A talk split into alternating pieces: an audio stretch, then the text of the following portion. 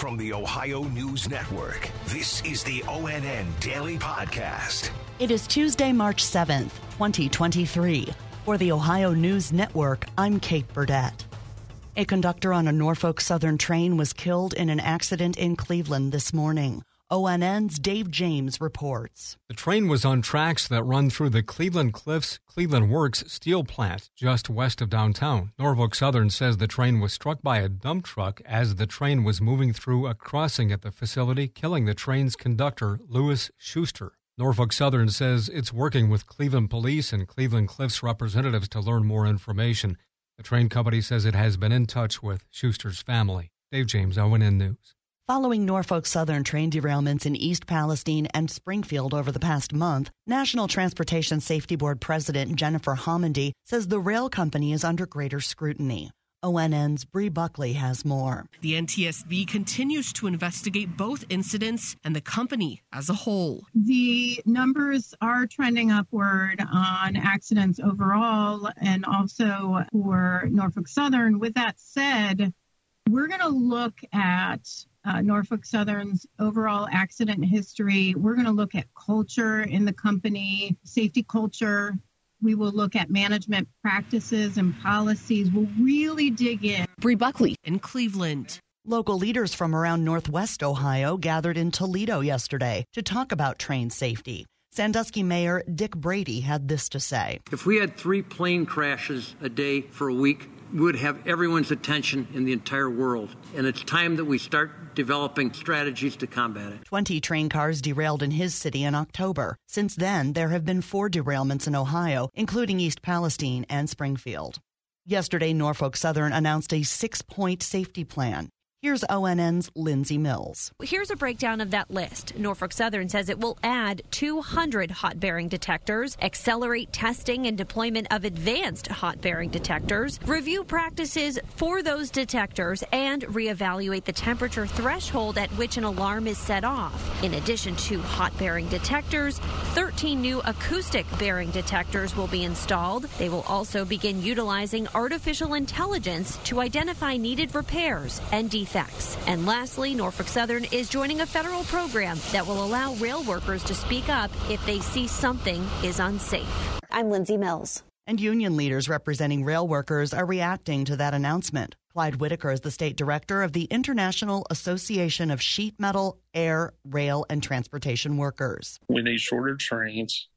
We need better legislation on defect detectors. And right now, our Senate and a state has the ability to do what's right. Ohio House Bill 23 includes proposed safety measures in response to the East Palestine derailment as part of a $12.6 billion state transportation budget, which is now headed to the state Senate.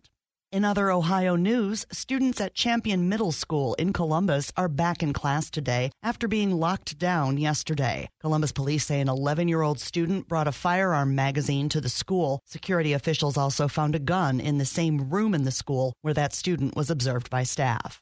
A 56 year old Canton man is headed to prison. ONN's Laura Queso explains. A federal judge sentenced a Canton man to more than four years in prison for his involvement in the January 6th attack on the U.S. Capitol. John Douglas Wright pleaded guilty to obstruction of an official proceeding, and he will serve 49 months in federal prison.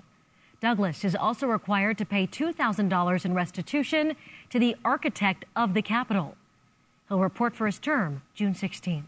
I'm Laura Queso. Nearly a thousand people nationwide have been arrested stemming from that riot, including more than 50 from Ohio. In Cincinnati, closing arguments today in federal court in the racketeering trial of former Ohio House Speaker Larry Householder. ONN's Kevin Landers reports. Householder allegedly orchestrated a $60 million bribery scheme involving First Energy Corporation. First Energy needed a billion dollar bailout in its failing nuclear power plants, which it would get in passage of House Bill 6. Now, it's alleged that First Energy funneled millions of dollars through a dark money group to Householder so he could win re election and get other lawmakers he supported elected as well. Republican lobbyist Matt Borges was also accused in this bribery scheme. Both men have pled not guilty in this case. Outside the State House, Kevin Landers.